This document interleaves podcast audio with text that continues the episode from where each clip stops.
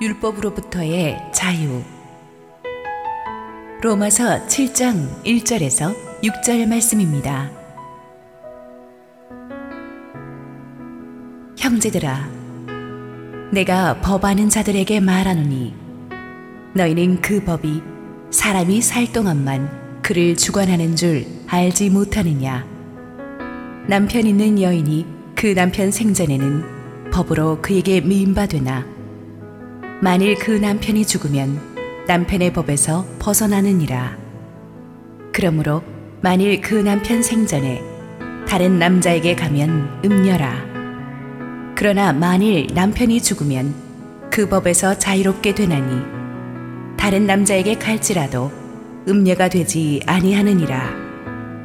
그러므로 내 형제들아 너희도 그리스도의 몸으로 말미암아 율법에 대하여 죽임을 당하였으니 이는 다르니 곧 죽은 자 가운데서 살아나신 이에게 가서 우리가 하나님을 위하여 열매를 맺게 하려 함이라. 우리가 육신에 있을 때에는 율법으로 말미암는 죄의 정욕이 우리 지체 중에 역사하여 우리로 사망을 위하여 열매를 맺게 하였더니 이제는 우리가 얽매였던 것에 대하여 죽었으므로 율법에서 벗어났으니 이러므로 우리가 영의 새로운 것으로 섬길 것이요 율법 조문에 묵은 것으로 아니할지니라 할렐루야 우리 하나님께 감사와 영광의 박수 올려드리겠습니다. 우리 함께 기도하시고 말씀 보겠습니다. 사랑하는 아버지 은혜를 감사합니다. 너무나 힘든 시즌에 순환절 특세를 시작하게 되었습니다. 그렇지만 이때야말로 우리가 침묵하고 집중하며 우리를 위해 흘려진 주님의 보혈의 의미를 깊이 되새겨 보는 시간이라고 믿습니다. 주님 우리에게 은혜를 주시고 보혈의 기적을 주옵소서. 부족한 종을 감추시고 오직 우리 주님 홀로 영광 받아 주옵소서. 예수님 이름으로 기도했습니다. 아멘. 작년 순환절 특세에 이어서 올해 순환주일 특세에도 로마서 말씀에 담긴 우리 주님의 십자가 죽음의 의미를 생각해 보고자 합니다. 주님의 십자가 사건은 구약 시대와 신약 시대를 가르는 분수령과도 같은 그런 중요한 사건입니다. 구약 시대는 한마디로 율법의 시대이고 신약 시대는 한마디로 은혜의 시대라고 할 수 있는데 율법의 시대에서 은혜의 시대로 가는 이 turning point가 바로 예수님의 십자가였습니다. 이 십자가의 은혜를 우리가 제대로 되새기기 위해서는 우리와 율법과의 관계를 제대로 알 필요가 있습니다. 모든 사람의 그 마음 속에는 그 사람이 인생을 살아가면서 붙들고 살아가는 어떤 원칙, 어떤 법이 있습니다. 그래서 우리가 보통 얘기할 때 이런 말 자주 하지 않습니까? 야, 너 그러는 법 아니야. 그런 법이 어딨어? 이런 말을 무의식적으로 자주 쓰는 것은 우리 마음 속에 보이지 않는 어떤 법이 어떤 행동 규칙이 있다는 걸. 뭐 시간 약속은 어떤 일이 있어도 지켜야 한다든지 어른에게는 인사해야 된다든지 뭐 남 보증서 주면 안 된다든지 우리 속에 무의식적으로 있는 어떤 원칙이 있어요. 이 원칙과 이 마음의 법들은 우리가 태어나고 성장해 가면서 주변 환경을 통해서 서서히 축적하게 된 도덕의 법이고 어떤 양심의 기준인데 아마 주변의 교육과 시대 문화에 영향을 많이 받았을 것입니다. 뭐 유교 문화권에서 자란 사람은 삼강오륜에 기초한 가치관의 법이 있을 것이고 이슬람권에서 자라난 사람은 아마 코란 경전에 기초한 가치관이 있을 거예요. 어느 시대 한 문화에서는 괜찮은 것이 다른 문화에서는 괜찮지 않을 수도 있어요. 예를 들어서 싱가포르에서는 길거리에 침을 뱉거나 껌을 뱉거나 담벼락에 낙서만 해도 아주 큰 벌을 받습니다. 한 10여 년 전에 미국의 한 철없는 티네이저가 싱가포르 가서 벽에다가 스프레이 낚시를 했다가 여섯 대 곤장을 맞았어요. 한 대만 맞아도 기절을 할 정도의 무서운 곤장을 여섯 대를 맞았어. 그러니까 싱가포르 가면은 조심해야 돼요. 법이 달라요. 옛날에는 어른들 보고 무조건 경어를 쓰고 깍듯이 절을 했지만 요즘 젊은이들은 그런 거 잘 안 하잖아요. 이슬람권에서는 여성들이 히잡을 쓰고 다니고 남자에게 절대로 복종해야 되지만 어, 서구 사회에서는 여성과 남성이 평등합니다. 인간이 정한 이런 도덕과 윤리의 법은 이렇게 상대적입니다. 그런데 그 어떤 인간이 정한 법보다 더 높은 법이 있는데 이것이 바로 하나님의 법입니다. 이것이 율법입니다. 모세를 통해서 시내산에서 하나님이 주셨던 이스라엘 백성들이 주변 백성들과는 차별화된 인생을 살 수 있게끔 주어진 하늘나라의 가치관입니다. 아까 제가 성경의 구약 시대가 율법의 시대고 신약은 은혜의 시대라고 말씀드렸는데 예수님의 십자가가 우리를 율법의 시대 압박에서 은혜의 시대 사랑으로 옮겨오게 되었습니다. 근데 그렇다고 해서 우리가 구약 자체를 율법 자체가 나쁘다고 해서는 안 됩니다. 법이 있으니까 죄가 성립된 거예요. 살인하지 말라는 법이 있으니까 살인이 죄가 된 것입니다. 율법 자체는 옳고 그름의 표준이 되어주기 때문에 반드시 있어야만 합니다. 문제는 이 바른 율법을 우리가 지킬 힘이 없다는 거죠. 여러분 독수리 보여주면서 야, 저렇게 나라 왜 저렇게 못해 하고 한다면 얼마나 절망적이겠어. 호날두가 프리킥 한번 차고 나서 야 저렇게 차 너 왜 그렇게 못해 한다면 이게 얼마나 절망적이겠어요. 표준을 봐도 그걸 지키려면 능력이 있어야 되는데 우리 안에 능력이 없어요. 죄를 지어서 우리 안에 율법을 지킬 수 있는 능력을 잃어버렸습니다. 그래서 율법을 보면 볼수록 옳다고 하면서도 절망하는 것입니다. 하지만 인간의 육신을 입고 오신 예수님께서 우리의 힘으로 지킬 수 없는 율법의 모든 요구를 다 만족시켜 주셨습니다. 그래서 예수님은 모든 율법의 완성이십니다. 이 율법의 완성이신 예수님을 믿으면 우리는 구원을 받습니다. 예수님이 율법을 완성하신 마침표가 바로 십자가입니다. 율법의 극치는 죄는 죄값을 치러서 사해 준다는 것인데 인류의 모든 죄값을 예수님이 십자가에서 치르심으로써 율법의 모든 요구를 만족시키셨습니다. 그러므로 우리가 예수님을 믿으면 예수님의 십자가 보혈의 은혜를 믿으면 마치 율법을 다 지킨 것처럼 하나님이 인정해 주시겠다고 하셨습니다. 이것이 은혜이고 이것이 복음입니다. 그래서 오늘 본문에 보면 바울은 율법과 우리의 관계를 아주 남편과 아내의 관계, 부부 관계로 아주 재미나게 표현했습니다. 1절부터 3절까지 다시 읽겠습니다. 형제들아 내가 법 아는 자들에게 말하노니 너희는 그 법이 사람이 살 동안만 그를 주관하는 줄 알지 못하느냐 남편 있는 여인이 그 남편 생전에는 법으로 그에게 매인 바 되나 만일 그 남편이 죽으면 남편의 법에서 벗어나느니라 그러므로 만일 그 남편 생전에 다른 남자에게 가면 음녀라 그러나 만일 남편이 죽으면 그 법에서 자유롭게 되나니 다른 남자에게 갈지라도 음녀가 되지 아니하느니라. 이 말씀을 현대적 시각으로 각색하면 이렇습니다. 어떤 여인에게 남편이 있었는데 이 남편이 평생에 너무나 모범적이고 완벽한 사람이었습니다. 너무나 바른 생활 사나이였기 때문에 처음에는 그런 면이 존경스러워서 결혼했는데 아, 살다 보니 숨이 막혀요. 너무 완벽주의자예요. 집에 오면 남편은 먼지 하나 없이 깨끗해야 돼요. 모든 게 정리되어 있어야 됩니다. 직장 생활뿐 아니라 가정에서도 보면은 벽에 법을 쫙 붙여놨어요.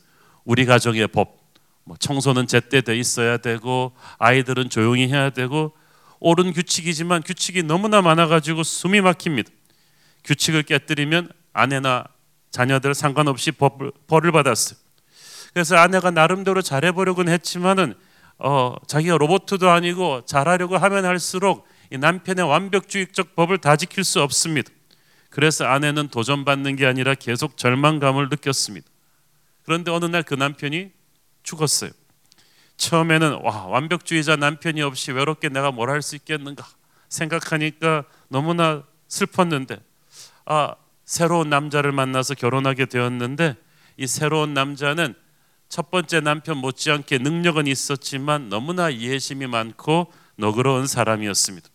아내가 잘못하고 실수해도 그럴 수도 있다고 하면서 다독여주고 다시 더 잘할 수 있도록 가르쳐 주었습니다. 이 새 남편과 살게 되면서 아내가 점점 잃었던 자신감을 되찾아가게 되었죠. 그리고 기쁘고 활기찬 인생을 살게 되었습니다. 이것이 첫 번째 남편이 바로 율법이고 두 번째 남편이 바로 은혜의 예수 그리스도이십니다. 율법과 우리의 관계를 놓고 볼 때 율법이 남편의 위치에 있죠. 우리보다 강하니까. 우리는 예수님을 만나기 전에 율법이라는 완벽주의자 남편 밑에서 숨도 못 쉬고 살았습니다. 그러나 예수님이라는 새 남편을 맞으면서 우리는 은혜의 시대로 오게 된 거예요. 그래서 우리가 이 십자가 보혈의 의미를 고난주일에 생각할 때 항상 인상만 쓰고 있을 게 아니에요. 이 십자가 보혈로 주어진 구원은 다른 말로 표현하면 자유라고도 할 수 있습니다. 율법의 남편에서 은혜의 남편으로 오는 로마서 6장에서는 구원받기 전에 우리가 죄의 노예가 되어 있었다고 했어요. 그러나 예수님의 십자가를 통해서 그를 믿음으로 말미암아 우리는 죄에서 자유함을 얻었습니다. 이것이 은혜입니다. 그래서 오늘의 본문이 로마서 7장부터는 율법으로부터의 자유, 그 자유를 가능케 한 십자가 은혜의 놀라움을 우리에게 알려주고 있습니다. 자, 그러면 율법으로부터 자유함을 얻었으니까 은혜의 새 남편인 예수님의 시대로 왔으니까 우리는 그럼 마음 내키는 대로 막 살아도 되는 것입니까? 그렇지는 않죠. 그래서 4절 말씀이 중요합니다. 그러므로 내 형제들아 너희도 그리스도의 몸으로 말미암아 율법에 대하여 죽임을 당하였으니 이는 다르니 곧 죽은 자 가운데서 살아나신 이에게 가서 우리가 하나님을 위하여 열매를 맺게 하려 함이라. 율법에 대하여 죽임을 당하였다. 전 남편은 같지만 다르니 곧 죽은 자 가운데서 살아나신 예수 그리스도가 이제 새 남편이 되셨는데 그 새 남편과 함께 살아가는 인생은 율법에 무서움이 없으니까 함부로 막 살아도 되는 게 아니라 하나님을 위하여 열매를 맺는 인생으로 살라는 것입니다. 여기서 열매를 맺는다는 말이 중요합니다. 5절에서도 똑같은 열, 음, 표현이 나오죠. 5절에 보세요. 우리가 육신에 있을 때에는 율법으로 말미암는 죄의 종욕이 우리 지체 중에 역사하여 우리로 사망을 위하여 열매를 맺게 하였나니. 자, 그러니까 하나님을 위하여 열매를 맺든지 사망을 위하여 열매를 맺든지 이 둘 중에 하나예요. 5절에서 사망을 위하여 열매를 맺는 인생은 언제였냐? 우리가 육신에 있을 때란 거예요. 로마서에서 가장 자주 나오는 표현 중에 하나입니다. 이 말은 육신에 있을 때라는 말은 우리가 예수님의 십자가 보혈로 거듭나기 전에 우리 속에 있는 부패한 죄의 본성을 가리키는데 이 육신의 특징은 철저하게 자기 중심적이라는 것입니다. 죄의 센터는 자기 중심주의입니다. 자기가 인생의 왕자에 앉아서 신이 되고 싶어 하는 거예요. 그래서 예수 믿지 않는 사람들도 고상한 일, 좋은 일 합니다. 하고 싶어 합니다. 그것은 사람들이 나를 괜찮은 사람으로 봐주기를 원하기 때문이죠. 그래서 이 자기 중심주의로 가득 찬 사람에게 율법은 어떤 역할을 합니까? 율법으로 말미암아 5절에 보세요. 죄의 정욕이 우리 지체 중에 역사하게 한다. 이 말은 율법이 우리 마음에 충동질을 해서 죄를 범하게 한다는 뜻인데 이런 거예요. 우리에게는 하지 말라고 하면 더 하고 싶어 하는 본성이 있습니다. 줄을 딱 그어 놓고 그 안에 들어가지 말라고 하면 사람들이 더 들어가고 싶어요. 에덴 동산에서 마귀가 이걸 이용했죠. 하나님이 먹지 말라고 하신 선악과를 굳이 먹어보라고 마귀를 한번 사람을 한번 건드린 거예요.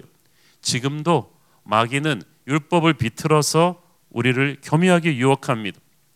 야, 하나님이 우상 숭배하지 말라고 말씀하신 건 맞지만 하나님이 또 네 부모를 공경하라고 하셨잖아. 그러니까 조상한테 제사 드리는 건 우상 숭배가 아니야. 그건 괜찮을 거야. 이런 식으로 충동질을 해서 율법을 이용해서 마귀가 우리를 툭 칩니다.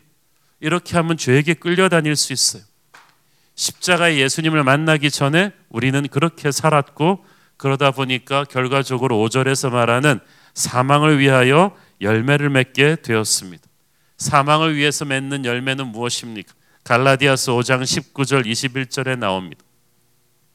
육체의 일은 분명하니 곧 음행과 더러운 것과 호색과 우상 숭배와 주술과 원수 맺는 것과 분쟁과 시기와 분냄과 당짓는 것과 분열함과 이단과 투기와 술 취함과 방탕함과 또 그와 같은 것들이라. 전에 너희에게 경계한 것 같이 경계하노니 이런 일을 하는 자들은 하나님의 나라를 유업으로 받지 못할 것이요. 이 모든 것이 사망을 위하여 맺는 열매들 즉 마귀를 위하여 맺는 열매들이라는 뜻입니다. 열매는 내가 먹기 위해서 맺히는 게 아니라 남에게 먹히기 위해 맺히는 거거든요. 내가 사망의 열매를 맺으면 그걸 누가 먹어요? 마귀가 먹어요. 마귀를 기쁘게 하고 배불리게 하는 일입니다. 그러나 우리가 십자가 예수님을 만나면서 이런 삶에서 해방되었습니다. 6절 읽습니다. 이제는 우리가 얽매였던 것에 대하여 죽었으므로 율법에서 벗어났으니 이러므로 우리가 영의 새로운 것으로 섬길 것이요 율법 조문에 묵은 것으로 아니할지라. 여기서 영의 새로운 것은 성령의 새로운 것이라는 뜻이죠. 그러나 옛날에는 우리가 율법 조문에 묵은 것으로 섬겼다. 율법 조문은 하나님께서 모세를 통하여 주신 심플한 율법을 세월이 가면서 인간이 거기다 주석을 붙여서 무려 600가지가 넘는 규칙을 만든 그것을 말하는 거예요. 그거 하나하나 지키느라고 유대인들이 얼마나 애썼는지 모릅니다. 안식일을 지키는 율법만 해도 막 100여 가지가 넘어요. 안식일에는 몇 킬로그램 이상의 물고기를 들지 마라. 몇 미터 이상 걸어가지 마라. 이걸 하나하나 다 지키느라고 얼마나 힘든지 몰라요. 무속 신앙을 믿는 우리 조상들도요. 미신에 매어 사느라고 너무너무 지켜야 될 원칙들이 많아 갖고 얼마나 고생했습니까? 이 아직까지도 무속 신앙 미신 믿는 사람들은요. 아무 날짜나 이사도 못 갑니다. 결혼도 사주팔자 궁합 다 따져보고 해야 돼요. 방 안에 못 하나 제대로 못 치고 살았어요. 무엇을 하든 덜덜 떨면서 비싼 돈 주고 구슬하고 부적을 붙이고 하면서 살았습니다. 근데 우리 조상들이 무속신앙 미신의 종노릇을 했듯이 유대인들의 율법의 조문 그 규칙 하나하나의 종노릇을 하고 살았습니다. 그러나 예수님의 십자가는 믿음으로 율법에서 자유함을 얻게 해 주었습니다. 그리고 이제는 나를 위해서 살지 않고 율법의 노예가 되어서 살지 않고 예수님을 기쁘시게 하기 위해 사는 인생이 되었습니다. 그게 4절 말씀에 하나님을 위해서 열매를 맺는 삶이에요. 하나님을 위해서 맺는 열매란 첫째 예수님 닮은 인격의 모습이죠. 갈라디아서 5장 22절 23절 시작 오직 성령의 열매는 사랑과 희락과 화평과 오래 참음과 자비와 양선과 충성과 온유와 절제니 이 같은 것을 금지할 법이 없느니라. 우리가 예수님의 십자가 보혈로 제대로 거듭나고 나면 우리 삶에 이런 인격의 열매들이 맺히고 있는 걸 발견하게 됩니다. 둘째로 우리가 하나님을 위해서 맺는 열매들은 내가 십자가의 은혜로 거듭난 내가 이제부터 전도하고 믿음으로 양육한 사람들이죠. 나를 통해서 변화된 영혼들이 내가 하나님을 위해서 맺는 열매들이에요. 하나님을 위해서 맺는 열매들 셋째는 내가 주의 손과 발이 돼서 행한 사역들입니다. 내가 주님의 손과 발이 되어서 내 재능과 시간과 재물을 바쳐서 가난한 사람들을 돕고 불의한 일을 막고 한 이 모든 사역들이 하나님을 위해 맺는 열매들이에요. 아까 사망의 열매는 마귀를 기쁘게 하는 일이라고 했는데 하나님을 위해서 맺는 열매는 하나님을 기쁘시게 하고 하나님께 영광을 돌립니다. 십자가의 보혈로 거듭난 자녀들이 이렇게 하나님께 열매를 맺어 드릴 때 하나님께서는 기뻐하십니다. 아, 나의 아들의 생명으로 저 아이를 구원한 보람이 있구나. 정말 내가 자랑스럽다.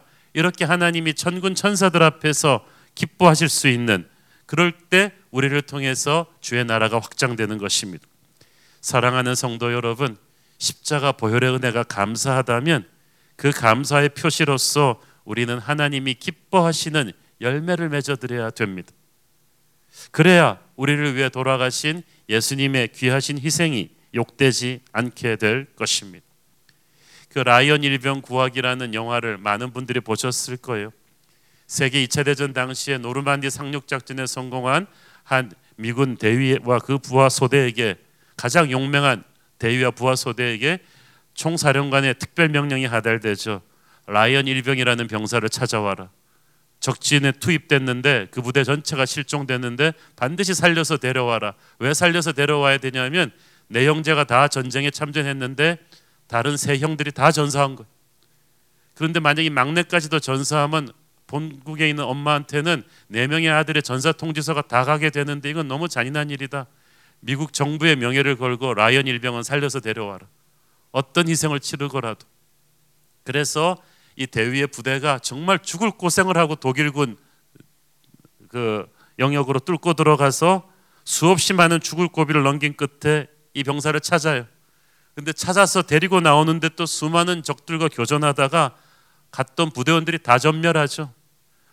지휘관 대위가 마지막으로 전사합니다. 끝까지 라이언 일병을 지키면서 그러니까 라이언 일병이 너무나 어쩔 줄을 모르면서 자기를 지키기 위해서 너무나 많은 피가 흘려진 거예요. 어쩔 줄을 모르면서 죽어가는 대위의 마지막 손을 잡는데 그 대위가 내뱉은 대사가 기가 막히죠. Earn this. 우리의 죽음을 헛되지 않게 살아라. 우리의 죽음을 헛되지 않게 살아라. 수십 년의 세월이 흐른 뒤에 백발의 노인이 된 라이언 일병이 가족들을 데리고 노르만디 해병을 찾아옵니다.